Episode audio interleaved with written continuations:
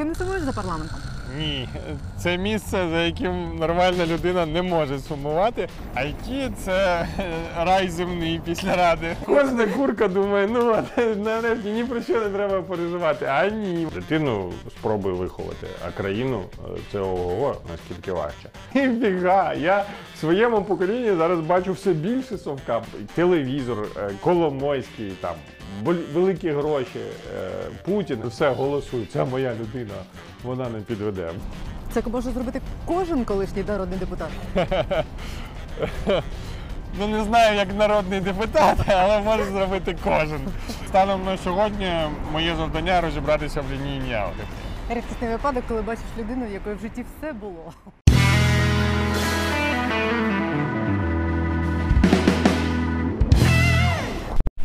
Прям вже знімаєте. Привіт. Єгор Соболєв сьогодні Вітаю, так. гість каналу є питання. Я б мала представити тебе колишній журналіст, колишній політик, але колишніх журналістів і політиків не буває. Є життя Діючий програміст. Якраз зараз обговорював з колегою архітектуру найближчих рішень програмних. А архітектуру майбутнього країни До речі, я думаю, що it технології будуть дуже сильно не тільки планети визначати життя, але і країни. Власне кажучи, це одна з причин моєго інтересу. Е, Нічого так швидко не змінює світ, е, ніж it технології набагато швидше, ніж Верховна Рада. зараз і про те і інше поговоримо в новій студії каналу є питання. Це там. Домовилися? Ходімо.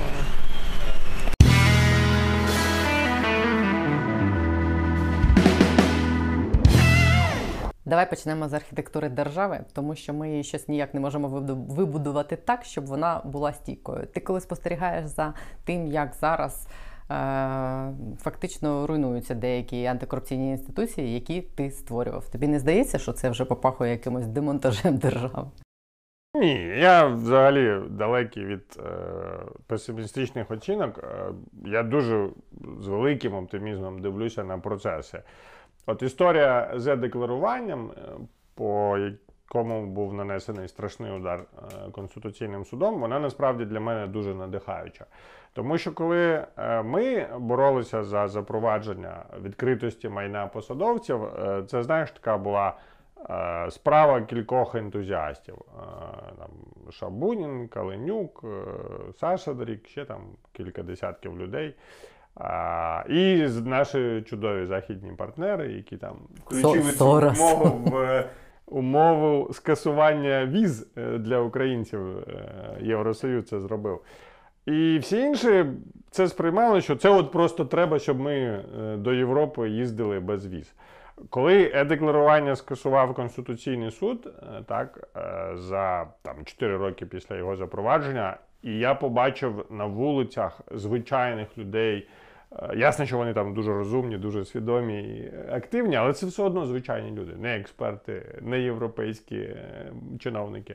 І вони вийшли під Конституційний суд, вони поїхали там до маєтку тодішнього Топицького. голови да, Конституційного суду. І я зрозумів, що це стає культурним надбанням. Е, І я так це сприймаю. Боротьба антикорупційного бюро за незалежність. Це нормально, Е, так само, як антикорупційної прокуратури чи антикорупційного суду.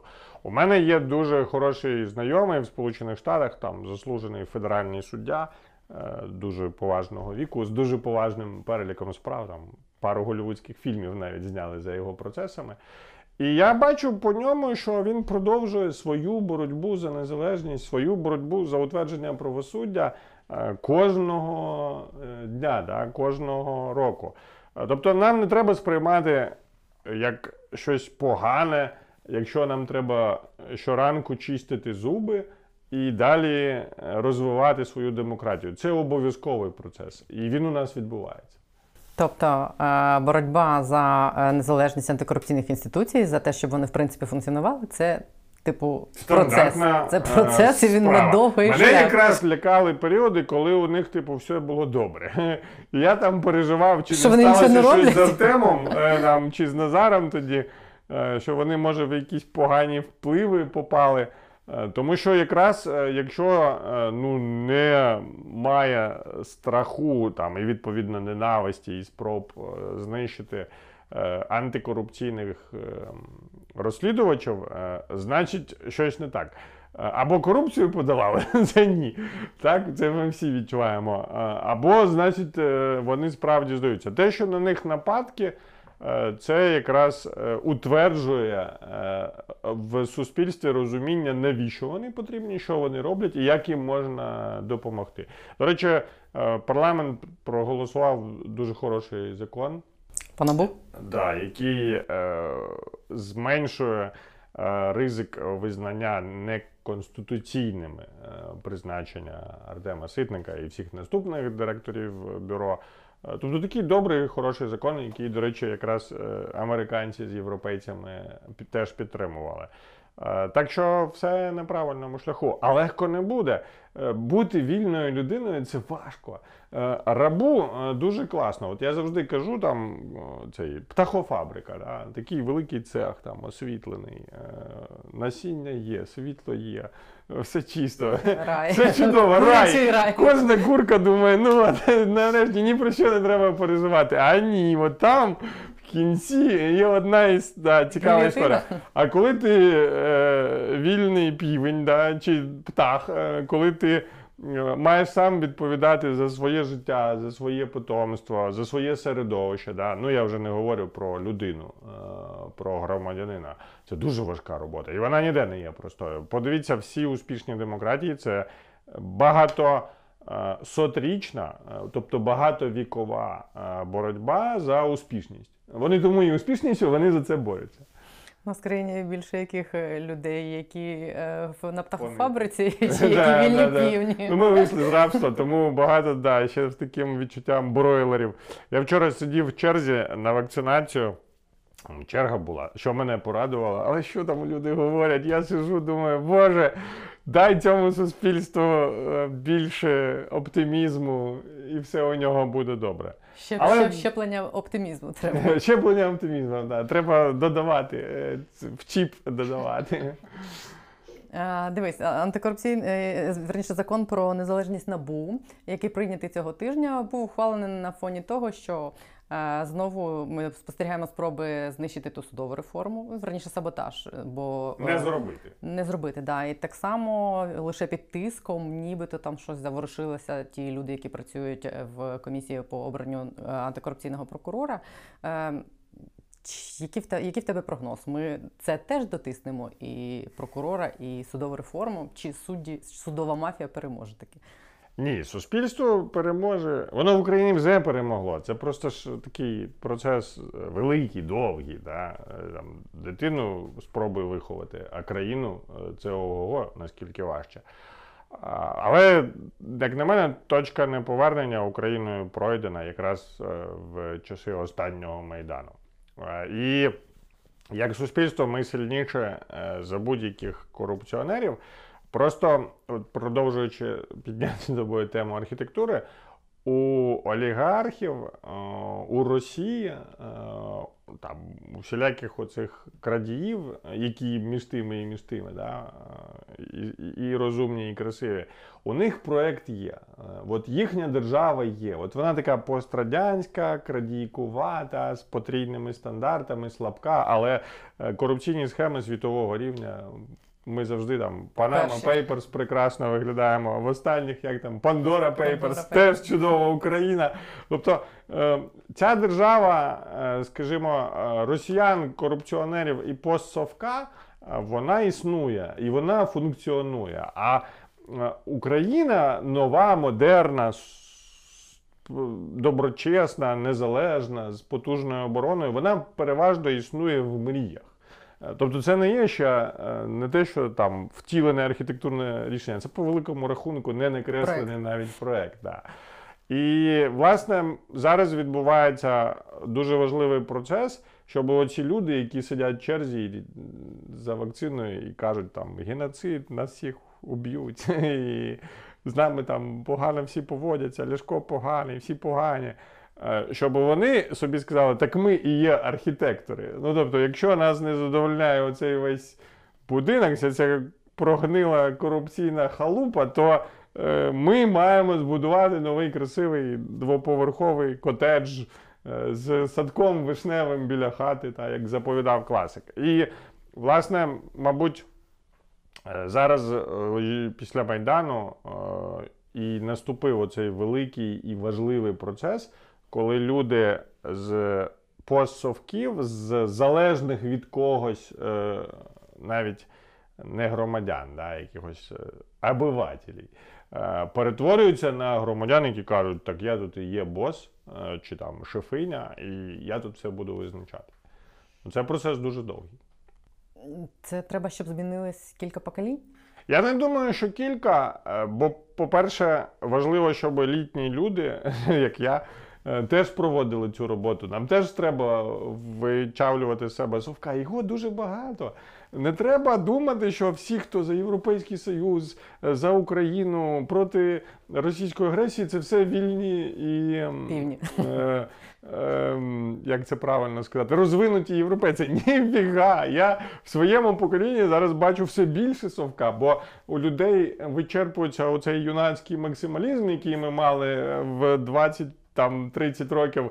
І з 40 починається оце пристосуванство, це там, аби не гірше. Тобто насправді да, е, є робота кожного покоління над собою. І е, те, що там народилася якась там чудова дівчинка немовля е, сьогодні, це не значить, що вона теж е, одразу стане європейкою, гідною громадянкою України. Це велика робота кожної людини. Чому це процес довгий, що ти не можеш е, цю вакцину насправді за інших е, запровадити? Да? Тобто, це кожен має з собою працювати, е, щоб Україна була країною його мрії.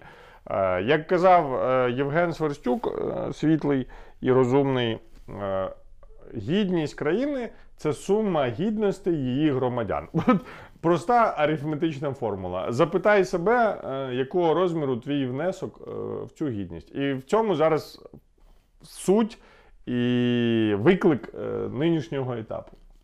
Ти е, мав можливість спостерігати за м, владою в досить різних іпостасях. Ти був журналістом за Януковича, ти був політиком і всередині влади, фактично за Порошенка. І зараз ти спостерігаєш за цією новою владою взагалі, як людина. Айтішник за смузі і ноутбуком. Е, З точки зору того, як змінюються люди, які при владі, щось е, так кардинально міняється? Хороше запитання. Ну, скажімо так, е, за Януковича я ще е, починав журналістику насправді в часи розквіту е, кар'єри Леоніда Даниловича Кучми, який побудував підвалини сучасної держави, як на мене. Так от тоді це була країна панів і реально рабів. Як колись пам'ятаю, е, 99-й, здається, був рік якраз.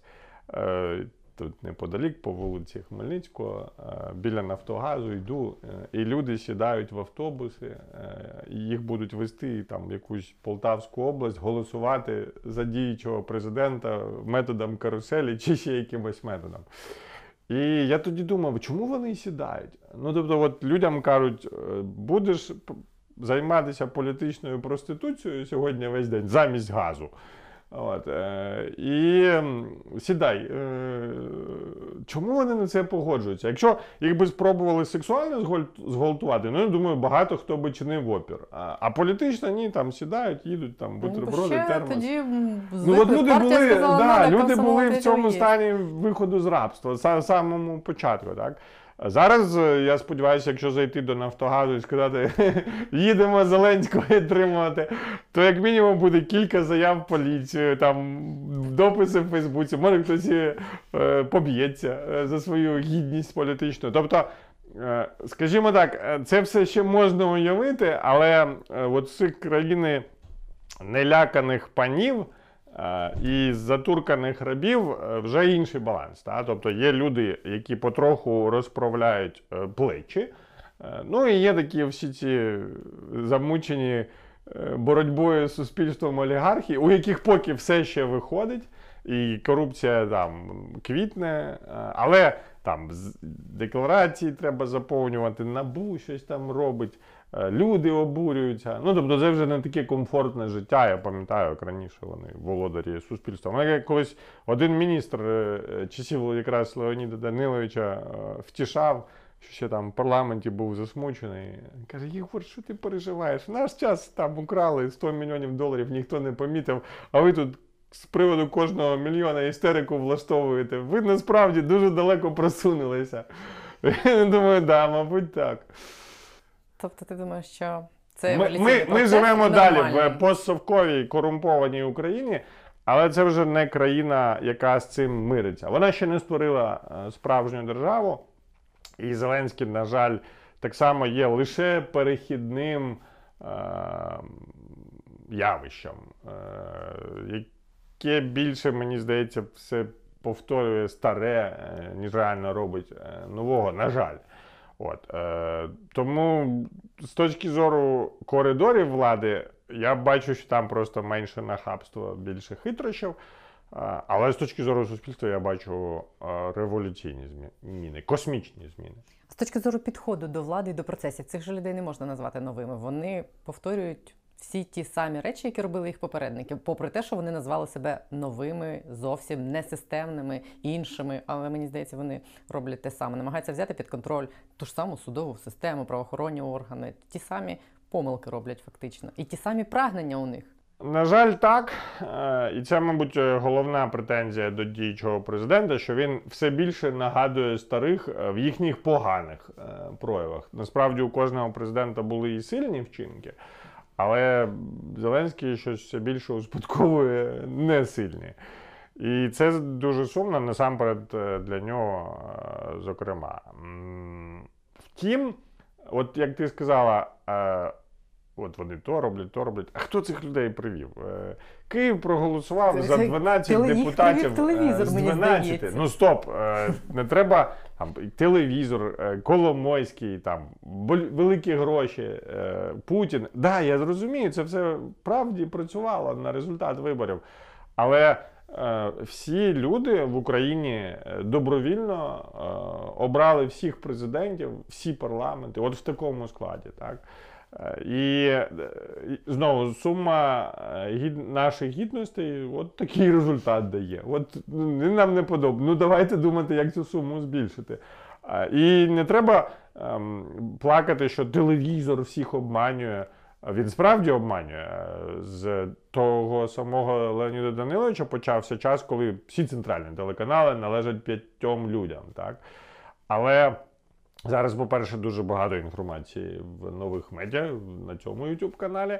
А по-друге, ну треба розвивати критичне мислення. Якщо ти живеш в вільній демократичній країні і голосуєш за президента чи за депутата менш відповідально, ніж ти йогурт е, в магазині обираєш, там ти подивився, там подумав, термін придатності, що я про це чув.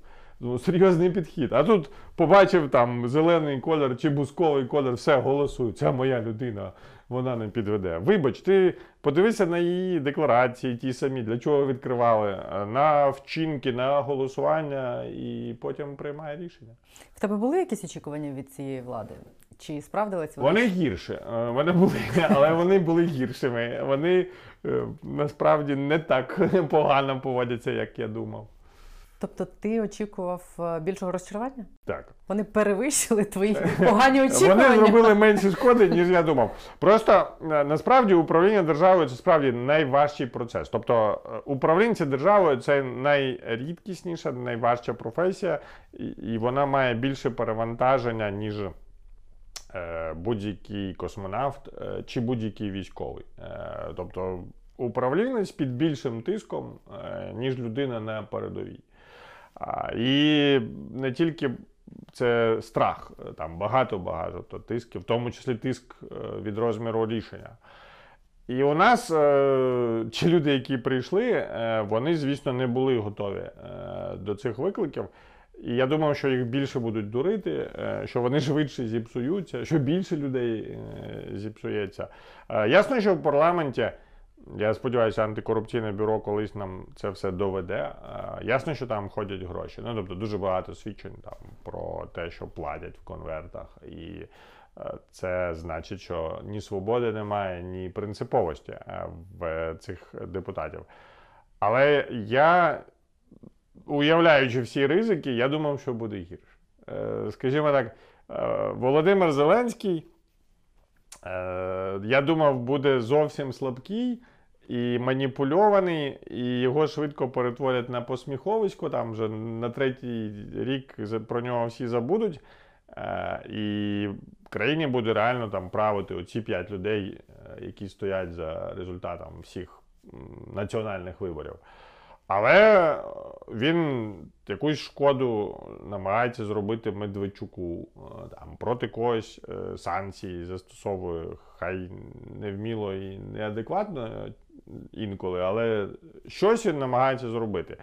Е, Ті самі рішення в е, сфері землі. е, Країна все одно рухається вперед. Я думав, буде гірше. А вони такі половинчасті всі ці рішення. Ну він типу декларує гарні наміри, обіцяє гарні речі, потім все якось так робиться, що воно таке, ну, типу. І не те, і не на те. мене, це далі через те, що вони не вмілі, актором. чи це неможливо Е, зробити. На жаль, е, якби ми всі заручники своїх попередніх професій, тому, повторюся, управлінця державою треба готувати крутіше, ніж космонавта. І якщо ти е, відловлюєш симпатичну людину на вулиці, запихуєш її в скафандр і відправляєш на Марс. Е, То вона ну, тобі не принесе. Да, вона помре в блювотині, скоріше за все, ще на старті. От, е, вона тобі не принесе філософський камінь з Марсу. Е, тому це величезний виклик. Його шанси були втрачені, на мій погляд, ще під час передвиборної кампанії. Тобто усвідомити виклики. Е, Набрати сильних людей можна, коли ти ще не прийшов е, на високу посаду. Коли ти прийшов і починаєш розбиратися, а що тут не так, а як е, взагалі з цим давати раду, а де сильні люди, то ти вже програєш, тому що вся ця система починає пожирати все, що їй загрожує з першого дня, з першої секунди, як вона це усвідомлює, а ти тільки розбираєшся. Плюс я кажу, от його проблема, е, що він більше старається здаватися, е, ніж робити. Да. Важлива е, риса будь-якого державного діяча. За результат ти маєш переживати більше, ніж за себе. Його така важлива проблема, те, що він не взяв команду, як ти кажеш, сильних людей. Ти би пішов туди працювати, дивлячись на те, як з деякими сильними людьми, які там були, потім вчинили. Абстрактно на це запитання відповідні. ні. Просто йти кудись е, на посаду е, це безвідповідально. Е, Йти треба, е, коли у тебе є повноваження, е, коли ти чітко е, говориш, я буду оце і це робити. Е, І про це всі мають знати від ворогів до потенційних союзників ще до того, як ти прийшов. І коли у тебе є е, справді для цього е, людські ресурси, повноваження, в сенсі юридичні повноваження, ну і повноваження в сенсі підтримка від керівництва держави. Тоді є сенс про щось говорити. А просто кудись прилаштуватися, щоб бути на посаді, це насправді, як на мене, е, втрати себе, А в принципі, гаяння часу. в принципі, ти хотів би ще раз повернутися в політику? Чи це вже незворотне те, що Я думав, коли я вирішував, що я не буду балотуватися після першої каденції, я думав, е, що я буду робити далі, і за яких е, варіантів я можу повернутися. Е, І вирішив, що або за дуже поганого, або за дуже хорошого. Дуже поганий це коли от реально буде там Все пропало. да, в такому стані все там, як за Януковича було, коли я з дуже хорошого місця е, керівника бюро журналістських розслідувань з прекрасною платнею і соціальною справою е, пішов е, з нуля робити нову політичну силу. Е, Ну, але то я тоді бачив прірву через ті самі журналістські розслідування, що треба або з країни тікати, або її змінювати. Або я, я сподіваюся, що цей варіант вже все. Один раз зроблений до побачення. Не буде такого поганого стану в країні. А другий хороший варіант це якщо буде і воля громадян, і дуже хороша команда однодумців. Тому що я в Раді зрозумів, що для зміни країни треба мінімум три тисячі людей. Три тисячі лідерів, об'єднаних з тобою одними принципами, які не будуть е, ні продаватися, ні боятися, і будуть забезпечувати е, зміни від себе починаючи і до всього оточення. Це насправді е, величезний такий ресурс. Якого Україна ще не створила. Ми ще якби не народили. Е, Стільки- стільки е, людей. Таку суму гідності ми ще не маємо. Але коли ми до неї наблизимося, і якщо я буду живий і потрібний, е, я з задоволенням до цього доєднаюся, бо нам все одно всім потрібен цей гарний двоповерховий котедж з садком вишневим. Бо ми насправді всі живемо зараз у цій прогнилій корумпованій халабуді.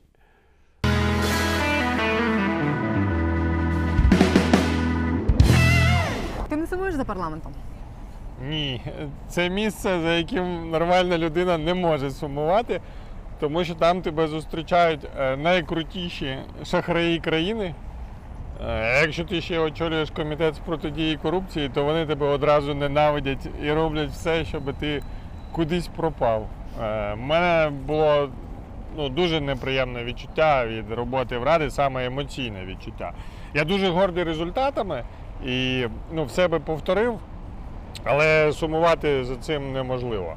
Я вже якось розповідав, коли я зайнявся політикою, тоді мені дали одразу 5 діб адміністративного арешту на ДВРЗ за мітинг е, під Київрадою.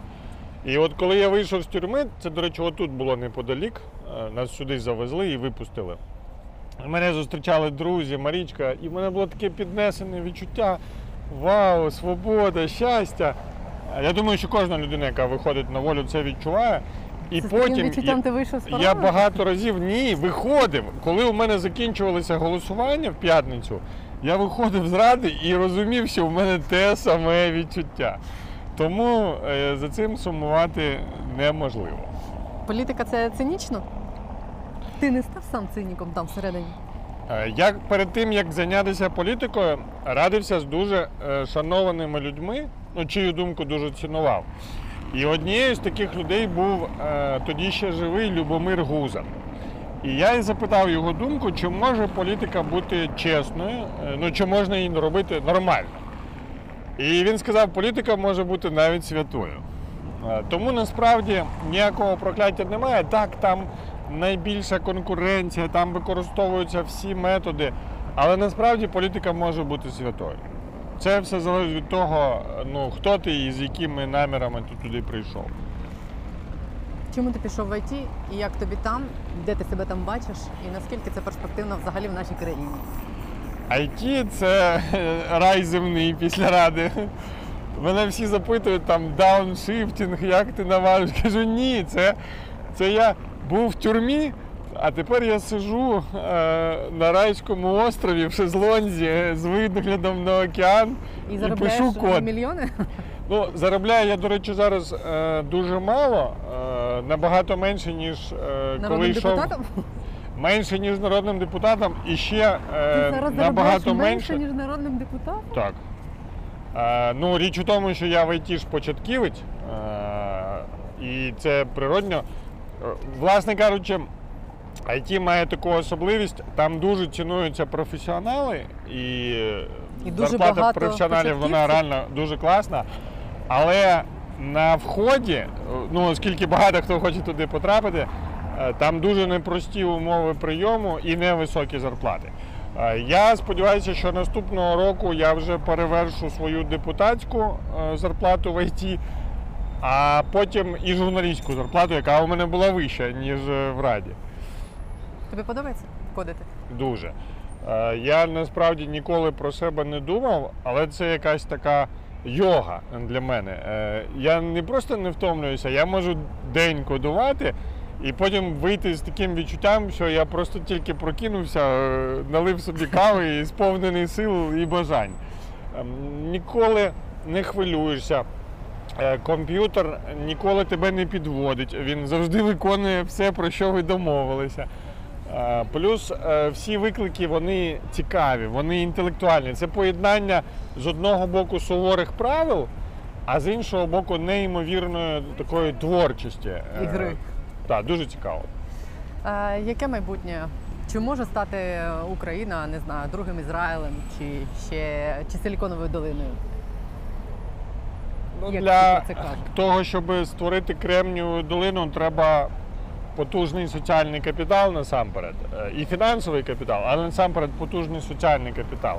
Тобто це ж і університети, і супербізнес. Ну, багато що треба для того, щоб створити Кремнієву долину. Захист прав власності, безліч, біржі, фондові ринки.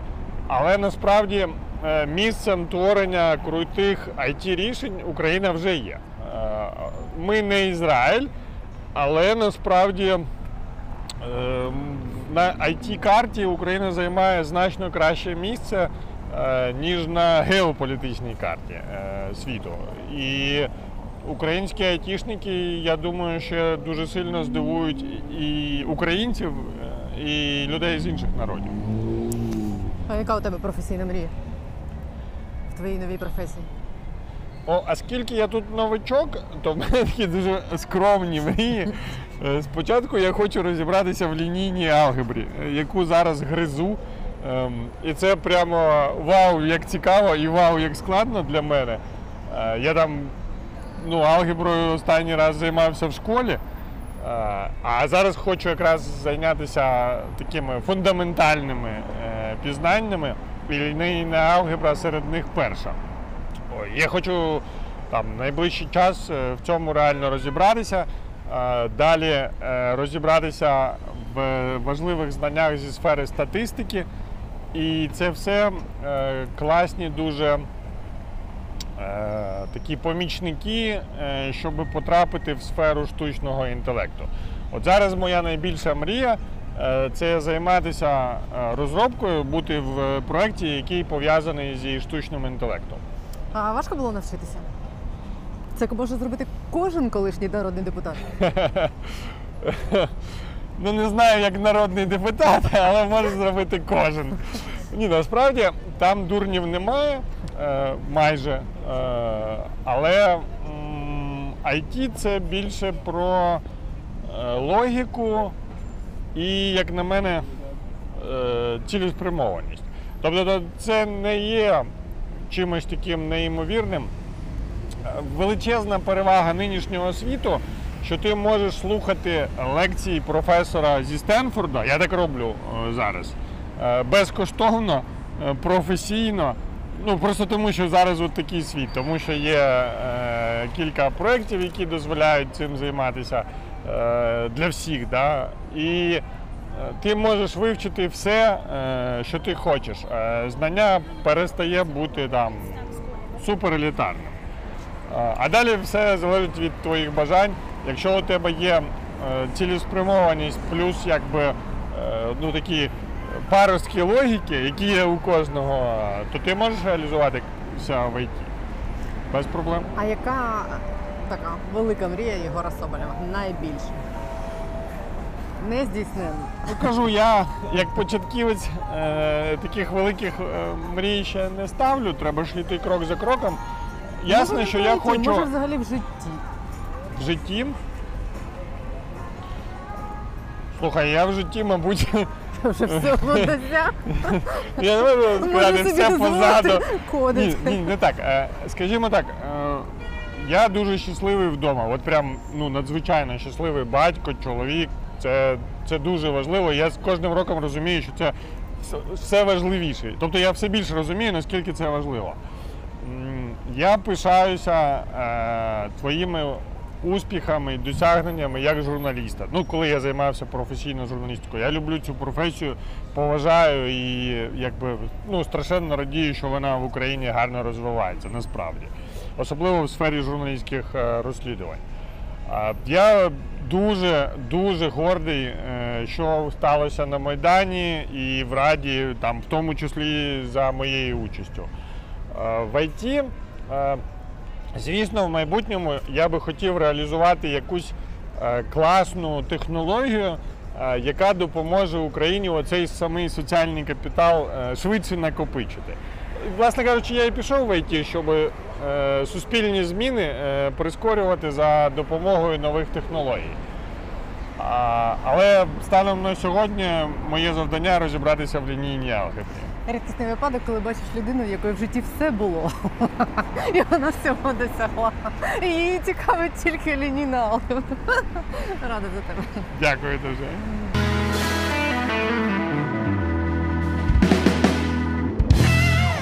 Е, Єдинороги могли б стати таким політичним, не хочу казати проектом, але партією.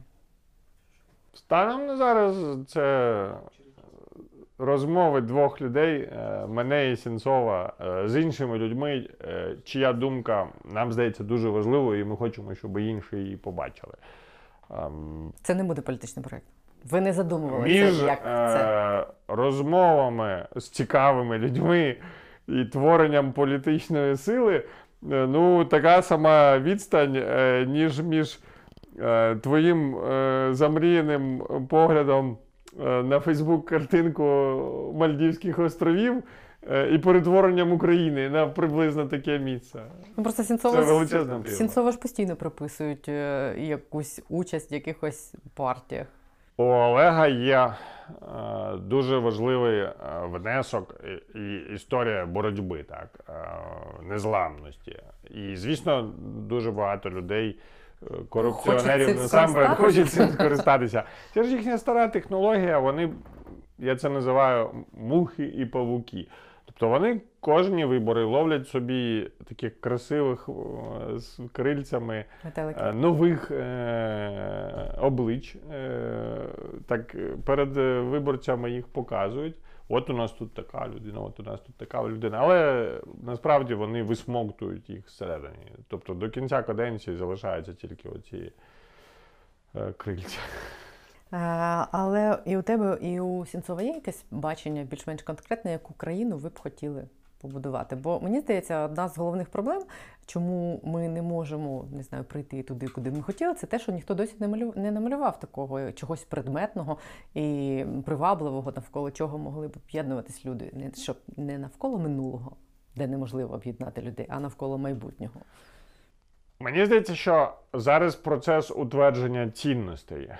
Е, Тобто неможливо е, побудувати ніщо, поки ви не погоджуєтеся, ну, що це має бути там, будинок, або завод, або там, е, курорт. Краще, ніж на Мальдівах. Тобто зараз Україна, як ми з тобою обговорювали, переходить зі стану рабства до стану вільних людей, і тільки в голові у вільних людей е, можуть бути спільні цінності. А зараз вони різні. Ми тому таки багато сперечаємося всередині, і це дуже добре, насправді це допомагає зростанню цієї рефлексії. Бо є країна, яка така махрово-радянська, е, і вона значною мірою, до речі, і пропутінська досі. Е, Є країна, яка така пострадянська. Вона за Україну, але насправді ем, недалеко е, вона дійшла до цієї України від Совка. Да. Е, Є Україна, я її найбільше не люблю, е, така е, з мовою, е, з гарними словами, в вишиванках, але крадійкувата. Типу, як е, писав один е, мій вже в минулому добрий приятель, е, ми крадемо, але за Україну ми це робимо. От. е, І це, ну, як на мене, найбільш е, шкідливе Огидно. поєднання. Да. е, Ну, типу, під гаслом патріотизму розкладати країну. та. да. От вони, як на мене, такі відверті вороги України, вони менше шкоди, бо вони відверті, да, завдають, ніж ті патріоти крадії. А, є Україна космополітична. От якраз моя сфера IT. Типу, ми громадяни світу, да, ми українці, у нас є приналежність, ми любимо Україну. Але, в принципі, візьмемо ноутбук, завтра поїдемо, горимо на все вогнем. Е, Це ну, насправді теж Україна, і вона сильна. Чи люди можуть е, до 16 мільярдів доларів компанії робити, як один харківський програміст, е, який зробив GitLab, та, нещодавно він оцінився на Нью-Йоркській біржі в 16 мільярдів доларів. Компанія зроблена з ідеї, з нуля, ні з чого, з людського розуму і бажання. От, тому це крута Україна. Але вона от така. Е, Космополітична. Ненадійна. Е, Я б не сказав, що вона ненадійна. Вона не розуміє, що е, якби виходити в космос е, класно, коли от є міцний зв'язок е, з землею. Е, е, що одне іншому не протирічить, а навпаки допомагає. Ось ем, є Україна, яку я люблю, яка і патріотична, і не краде. Є ж багато добровольців, е, воїнів, активістів, які реально роблять те, що вони декларують. Та, за що вони боролися, хтось умирав, хтось е, на роботі старався. І вони так живуть е, по правилах. От я цю Україну найбільше е, люблю, захоплююся, ціную, але вона маленька. Я не знаю, може їй там е, 5. Е, 10% людей в ній живуть. е, І, як каже мій приятель діючий е, Олесь Доній, іншим потрібна культурна реформація, щоб в цю Україну переміститися. Бо у нас, і це теж від совка, досі дуже багато людей, які і за Україну, і проти корупції, і за Європейський Союз, але. Але, але є, але, да? Е, коли починається своє, і ця річ мене дуже з багатьма друзями, знайомими розвела. І це дуже боляче. Але ця Україна, до речі, доволі поширена. Ти себе ототожнюєш з тією частиною, з тими 5%, які тобі подобаються? Ну, я не думаю, що е, себе оцінювати це е, правильний крок. Це інші люди мають казати, який е, Соболєв, і де він е, насправді живе, в якій Україні. Е, я б сказала, що так, ну але хай це буде моя суб'єктивна думка. А як так вийшло, що ти а, став так ставитись до України, до цього українського? В тебе ж теж досить непроста особиста історія. Ти народився в Росії, досить велику частину життя свого прожив там. Потім. е, Донецьк теж не найбільш таке проукраїнське місто. Як так сталося, що ти став більшим українцем, ніж дуже багато українців? Е, Є в етнології е, кілька е, теорій формування націй. Та одна це за голосом крові, інша за соціально-економічними умовами, за культурним простором. А є погляд, що насправді і те, і те, і те працює. Хоча в соціальних мережах мене активно таврують як російського агента, насправді. Моя родина по маміній лінії е, це Кубань. Тобто мама е, добре знає і співає е, українські пісні, не розуміючи слів, бо вона пам'ятає їх зі свого дитинства. І там давній козацький род довгих, який був дуже сильно понищений, пошкоджений е, під час більшовицького перевороту в 1917 році, але там ну, такий потужний пласт е, козацтва е, кубанського, яке до цього було запорізьким. По батьківській лінії я, на жаль, менше знаю його історію, бо він пішов, коли мені було два роки. З життя пішов.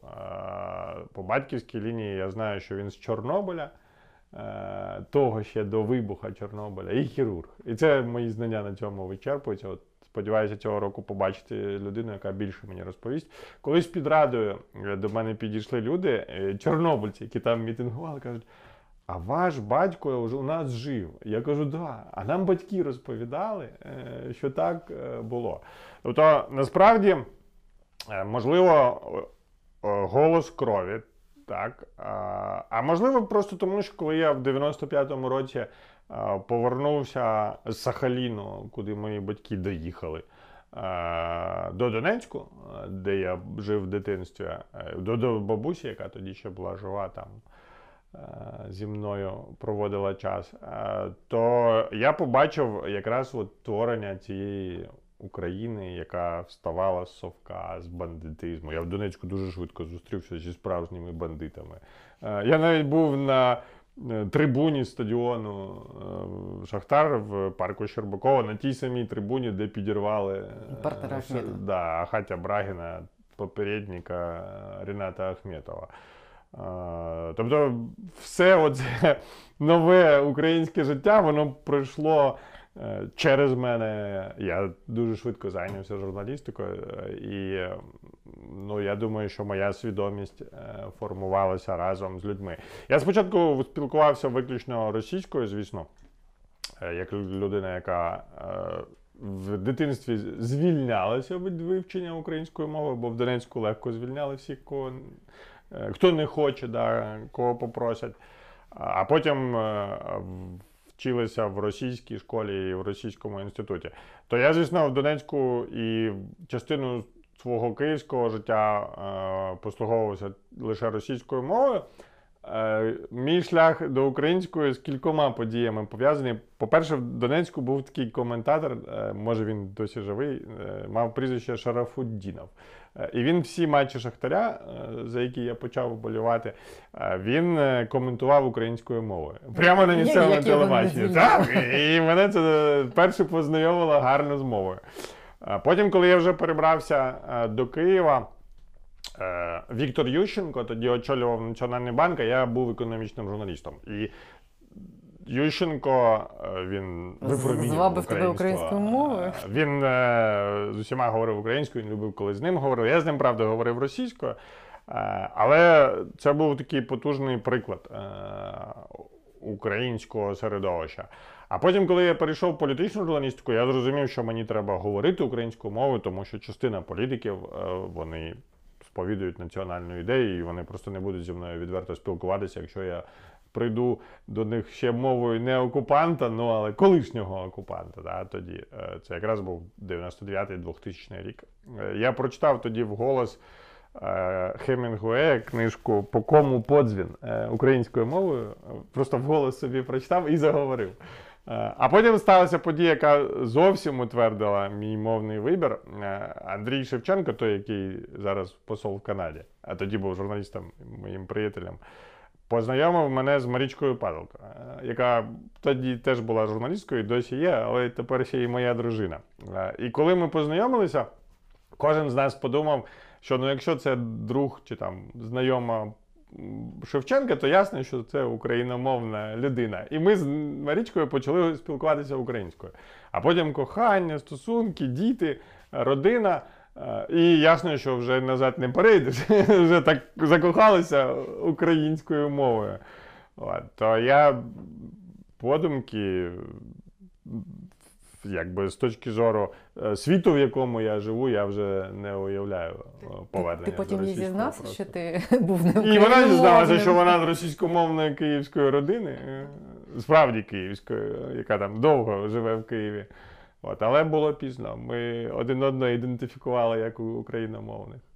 Е, дивись, той Донбас, про який ти кажеш, те, що він був таким бандитським, е, зібраним з людей з різних регіонів, це можна вважати передумовою того, що сталося з ним? Поза сумнівом.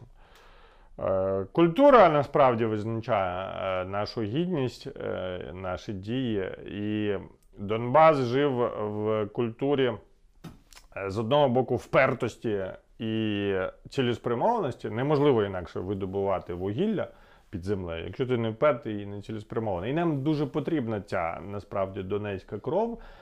Бо е, Донбас додавав і має додавати нам в український менталітет от цього такого. Я, я, я сказав, я зроблю. Та. Е, Це дуже хороша риса, її не вистачає в багатьох інших регіонах. Е, Тому е, це дуже важлива місія Донбасу. Але самому Донбасу з інших частин України була потрібна українська культура, українська мова. Насправді вона там була, вона була знищена. Вона була історично Донбас значною мірою формувався українством, українськими селянами. Так. І насправді у Дзюба є прекрасна книжка про е, його життя. Е, Іван Дзюба досі живий, е, але книга вже є. І от він, який сам з Донбасу, описує ту Україну, вона була дуже україномовна. І тоді все і нищилося, власне кажучи, він описує, як це було. Але зараз Донбасу цього не вистачає розуміння, е, хто він, е, де він, е, не, вистачає культури. е, Не вистачає культури відповідальності, поваги. На великих підприємствах, я це в Кривому Розі побачив, на великих підприємствах зовсім інші ж риси формуються. Ну там завод 20 тисяч людей. Ти гвинтик. Е, Твоє завдання слухати майстра, чи там самому стати майстром і слухати керівника цеху. А, і все. Ти все одно гвинтик е, великої машини. Нема ініціативності, нема якби суперечок. Треба приймати рішення, ти не будеш сперечатися з домною, да, там, чи з конвейером. А, І це робить людей отими е, курами. Ну, на Донбасі якраз е, повторюся, з його цією впертістю і цілеспрямованістю, е, там нема е, е, рабів. Е, Там люди, які забули, що вони люди. От я би так сказав. Е, Але вони насправді е, круті, сильні, вони хороші, вони, ну, вони дуже важлива частина України. Е, І. Е, Той самий Ахметов, та, він насправді ну, з такого бандита. Ну, є ж навіть кадри там міліцейські, як він там розхожує, ну, гангстер такий юний? Тренька. він став ну, творцем мега-імперії. Е, Вона там нечесна, вона поза конкуренцією, вона там робить страшні речі в політиці. Але щоб побудувати таку імперію, треба мати дуже багато цілеспрямованості і масштабності, да, системності. Це треба визнавати. Насправді за кожним олігархом, там від Ахметова до Порошенка, стоїть система, стоїть е, велика системна робота. Просто повертаючись до Донецька, до Луганська, до всього Донбасу, е, їм потрібна ця культурна е, е, реінкарнація, я би так сказав. Не те, що там обов'язково гарних манер вчити, це набагато глибше. Хто ми, за що ми?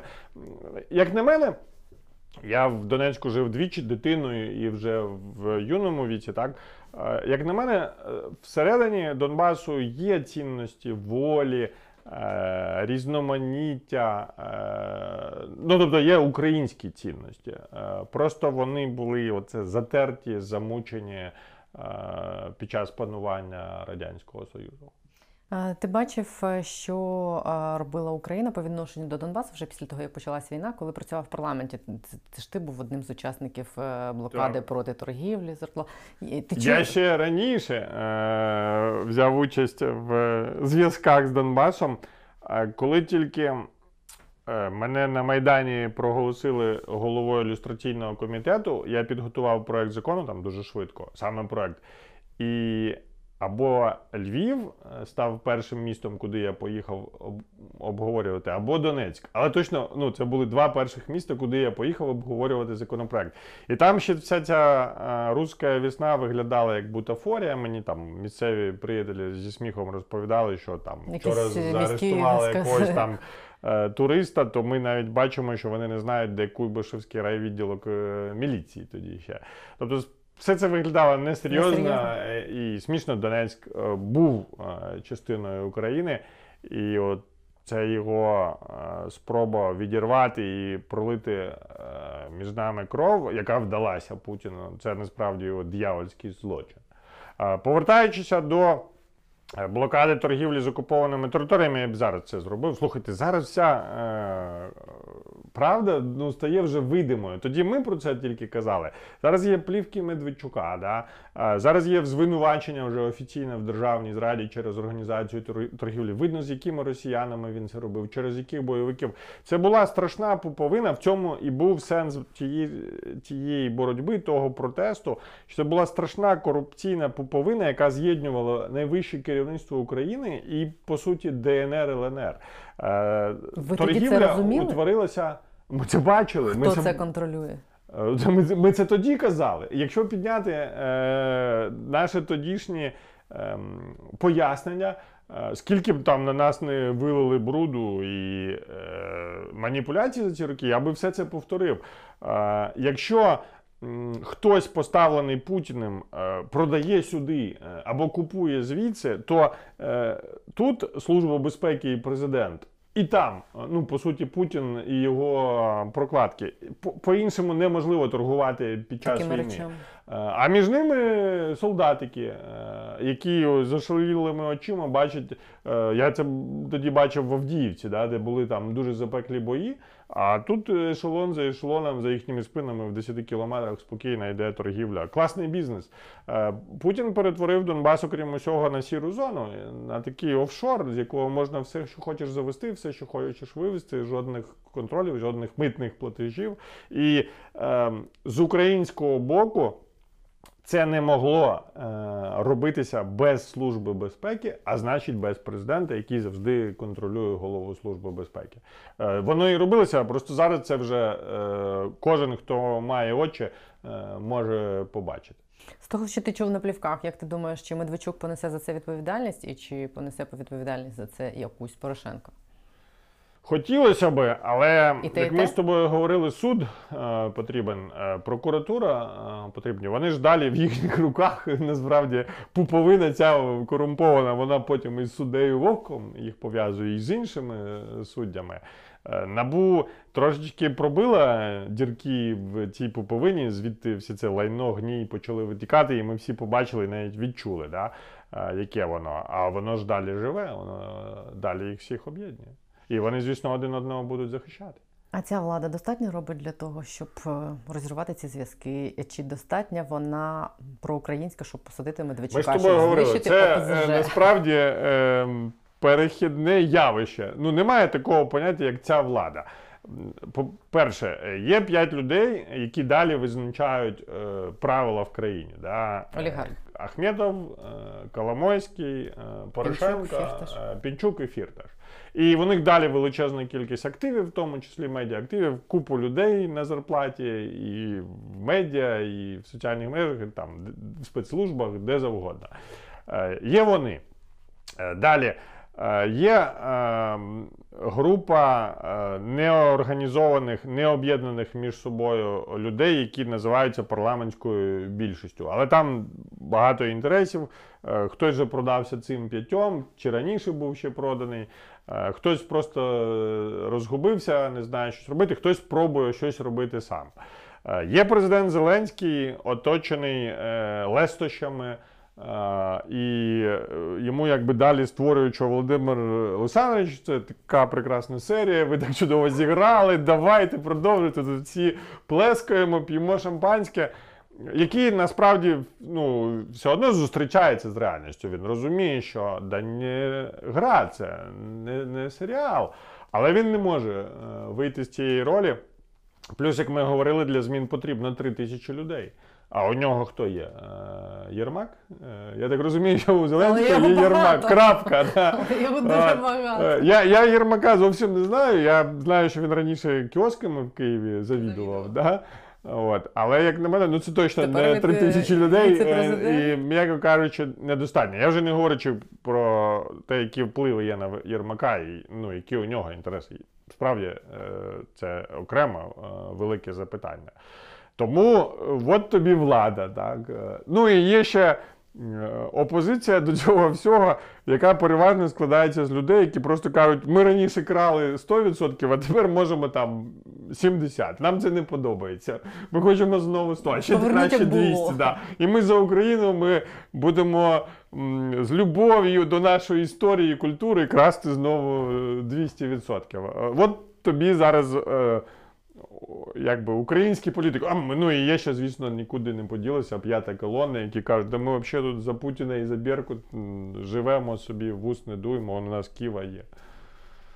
Слухай, ці п'ять людей, олігархи, про яких ти кажеш, е, так як вони були зображені в серіалі Слуга народу, що вони там вирішують. Я серіали жодного серію не дивився, я не можу порівнювати. Я тобі розкажу Добре. дуже коротко. Там Це був не для мене продукт. Там просто показано, що ці олігархи умовні вони самі обирають, хто буде президентом, призначають його, вони керують як маріонетками всіми Ну, по рахунку, спікером. Ти зсередини це все бачив. Це десь так і є. Так, Вони вон- не придумали це, а просто Не придумали, е, розказав. Е, Виглядає, е, як це я не знаю, тому що я насправді, як і підозрюю режисери серіалів, ніколи це не бачив. Це треба бути серед них.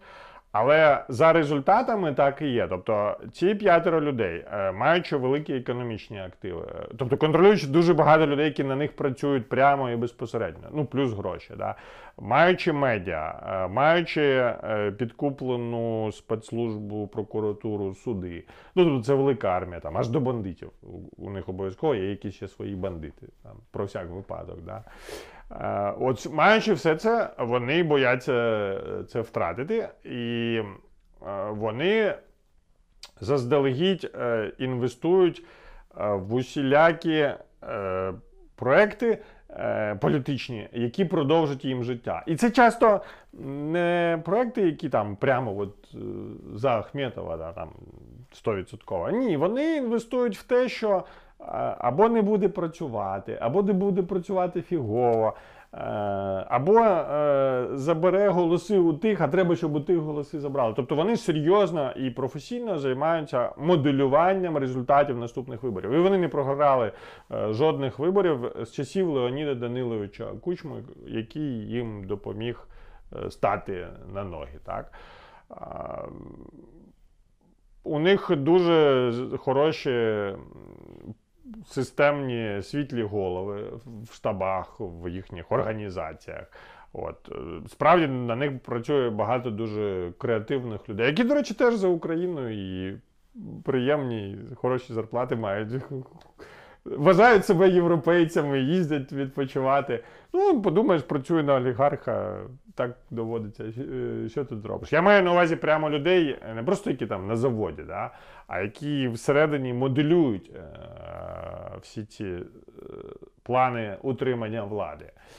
От, е, і в результаті вони ну, жодних виборів поки не програли. Коли ситуація виходить е, з-під їхнього контролю, як це було за Януковича, да, ну, вони пробують е, поміняти цю ситуацію. І тому, до речі, олігархи, в принципі, е, підтримували е, Майдан не в сенсі створювали, а е, висвітлювали на телеканалах, е, робили ті чи інші речі, щоб Янукович програв. Цей парламент такий самий олігархічний? Я поганий експерт по цьому. Той був дуже. По цьому парламенті я, чесно кажучи, досі його і не дуже знаю. Знаєш, там якісь прізвища, там. Я їх не дуже знаю. А, до... Я ж такий айтішник, смузі, е, Тільки не емігруй, будь ласка, поки. Ні, ні, ні, я такий, ну, трохи неправильний айтішник. А, до речі, про роботу на олігархів. Ти ж теж колись працював на каналі Ахметова десь дві години, наскільки я знаю. Що тоді відбулось? Хороше запитання. Ну, по-перше, я до цього, е, дай порахую, Як два роки працював на каналі Порошенка. Три роки. Да, три роки. На Після помаранчевої революції. А потім е, був змушений піти. До речі, якраз через боротьбу за свободу е, слова, за ігнорування, систематичне ігнорування побажань власника. Були дуже сумні насправді історії з Порошенком. Е, І я пішов е, насправді з наміром створити своє бюро журналістських розслідувань. Ну, тобто ця ідея е, в мене народилася, коли Порошенко закрив мою програму і дав зрозуміти, що нової не вийде. Вони були готові мені далі робити якби. Зарплату платити її, але не були готові, щоб я виходив в ефір. Я сказав, що вибачте, я ще молодий, я не готовий тут на До політичної проституції? Ні, ну, в сенсі, що от гроші отримай, а в ефірі ти не будеш. Придумуй новий- проект. І так придумує все життя. От. Я зрозумів, що. багато хто вважав би це роботою Ну, насправді це неправильно. Це заривати себе в землю. Коротше, я тоді е, думав, що треба робити е, журналістське розслідування, відкривати і утверджувати цей жанр, який народжувався в тій Україні. І тут до мене приходять група поляків, е, які кажуть: Єгор, ми створюємо за замовленням Рената Ахметова е, новий інформаційний телеканал. Я кажу, я тут до чого? А ми проаналізували ринок, ми хочемо, щоб ти був його керівником. Я кажу, ви збожеволіли. Я кажу, з демократичним помаранчевим олігархом Порошенком не ужився, а ви мене до цього кривавого бандита сватаєте. Вони кажуть, Єгор, ми б тут самі не працювали, якщо ну, був би будь-який вплив з його боку, він реально хоче зробити бізнес, е, і тому у нас повний карт-бланш, е, щоб е, був справді незалежний канал. Я я, я, я все не вірю. Ну, ну ти подумай. Е, Ми справді готові виконати всі умови. Я кажу, давайте так, редакційна угода буде на каналі. Ну, без проблем. А в редакційній угоді можна прописати, що ніхто не має права, окрім редакторів е, і журналістів каналу, визначати редакційну політику. Так, без проблем нормально. А можна прописати півроку е, зарплати, штрафу за будь-яке порушення цього права. Якщо хтось звільняється, то йому півроку зарплати сплачують, е, тому що Е, Коротше, в результаті всі реально мої погляди на те, як мав виглядати незалежний канал, були втілені. Ти написав цю Про цю редакційну угоду ми говорили місяці два, здається, з юристами, з усім. І все було з підтримано. їх юристами. Е, їхніми юристами, тими людьми, яких я залучав, повна свобода, е, повна відповідальність. Робимо медіабізнес. Е, Такий був цих польських найнятих менеджерів погляд на ситуацію. Про мою зарплату, до речі, ми говорили 3 секунди. Коли вони її назвали, я сказав да. Вона була дуже велика. І потім І- і сталася загадка. Людина, яка була найголовнішим серед цих поляків, який очолював от прямо весь телевізійний напрямок, він мене викликав, кажуть, проти тебе якісь хвилі такі величезні. Зібрали всі твої слова е, проти Ахметова, все йому показують. Е, Коротше, ти дуже. Всередині холдингу? Е, Ну, прямо не всередині холдингу, а в оточенні Ріната. Ну, як він мені пояснив. Я кажу, слухай, Вальдемар, ну я ж завжди е, залишаюся собою. Е, да, я це казав, я і так зараз думаю. Якщо ми прийшли робити телевізійний бізнес, справжній європейський, як ви кажете, е, це не має до цього відношення. Ну, зараз буде рада директорів СКМ, я там все це висловлю. Потім дзвонить, все, пішли, святкуємо, підписуємо контракт. Е, Мені сказали, що ти несеш за це відповідальність, але ми, ми погоджуємо це призначення. Класно, підписуємо контракт через дві години. Е, Я ці дві години витратив лише на е, зустріч з кандидаткою на посаду головної режисерки. Обговорювали, що треба робити на телеканалі? Шукати людей. У мене були попередні перемовини, а це вже були офіційні. І тут дзвонить мені цей самий поляк і каже: Я не знаю, що сталося, але негайно прийди. Я приходжу, кажуть, треба, щоб ми розірвали контракт. Я не можу це пояснити, я не знаю, як у вас тут так все відбувається, але типу, ми маємо розірвати контракт. Я не дуже сильно здивувався, кажу, добре. Кажуть, ну ми ж тобі там за півроку маємо зарплатити зарплатню, яка була захмарна. Ви що заплатили? Я був молодий, гарячий, я сказав, я вам дарую дві години своєї роботи. Тримайте контракт. Зараз би, може, так і не зробив. Я зараз вже е, жадібнішим став. Е, коротше, я подарував е, Ренату Ахметову е, кілька десятків, назвемо це так, тисяч доларів. Дивовижна історія, але дивовижно, що вона зайшла так далеко. Дивовижно, що вона зайшла так далеко і закінчилася, е, не почавшись. Е, Це справді для мене досі загадка, хто на це рішення в результаті вплинув. е, Після того, як воно, за словами польського менеджера, Було було, погоджено радою директорів СКМ. Як ти Але ясно, що нам було не по дорозі, то після Рано цього я створив бюро цим журналістських розслідувань і дуже цьому радий. Е, Як ти думаєш, та історія, яку зараз затіяв Зеленський з цим законом про статус олігархів і взагалі його заявами, що він хоче побороти цю систему, чи віриш ти в те, що це може увінчатися успіхом? Е, З інформаційної точки зору цей закон корисний. Е, Ну, тобто він не зашкодить. Треба повідомляти про контакти з олігархами, треба забороняти олігархам там пряму участь в приватизації. Це все правильно. Але з точки зору реальності це серйозно ні на що не вплине. Е, Олігархія закінчиться е, в трьох місцях: Е, перше в медіа, друге в Генеральній прокуратурі і судах.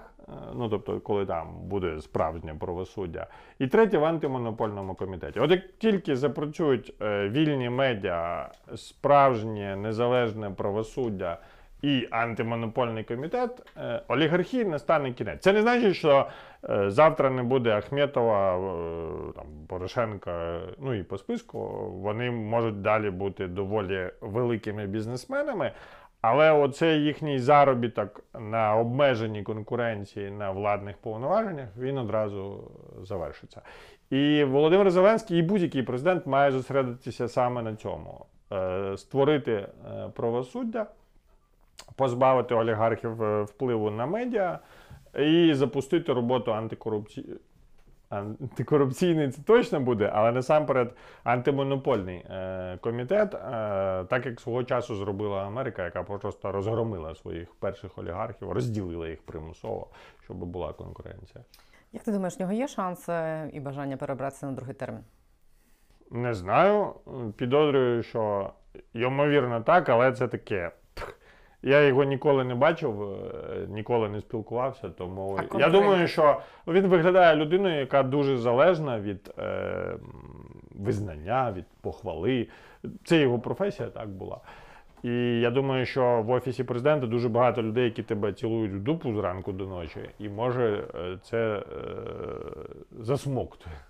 От, але це, Це звучить неоднозначно. насправді мої припущення. Я поганий знавець Володимира Зеленського. Чи бачиш ти конкурентів йому в нашому політичному середовищі? Україна І насправді може лідерів? дуже швидко змінюватися. Ну тобто, починаючи з тих часів, коли я приїхав в 95-му році до бабусі, і зараз відбулися космічні зміни. І я думаю, що е, вони далі будуть тривати. Е, Можливо, не всі будуть такі яскраві, але зміни будуть е, дуже серйозні. Я би не став щось передбачати зараз. Буде якийсь чорний лебідь, як і минулого разу. Україна насправді потребує хорошого політичного представництва. Ми з тобою говорили, що ті політичні сили, за які да, їх треба народжувати, е, треба цих людей е, виокремлювати, визначати, підтримувати. От, е, але знаєш, це як завжди. Не було, не було, хоп, завагітніли. Хоп, дитина.